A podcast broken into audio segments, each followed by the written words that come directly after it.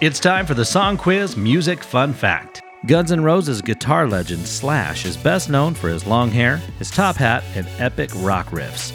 But what many people do not know is he's not just a rocker. In 1996, Slash released a song called Obsession Confession, which is played in the style of Spanish flamenco and was pretty popular on smooth jazz radio stations. This actually makes sense considering his very first guitar was a Spanish acoustic guitar given to him by his grandmother when he was young. That's your Song Quiz Music Fun Fact.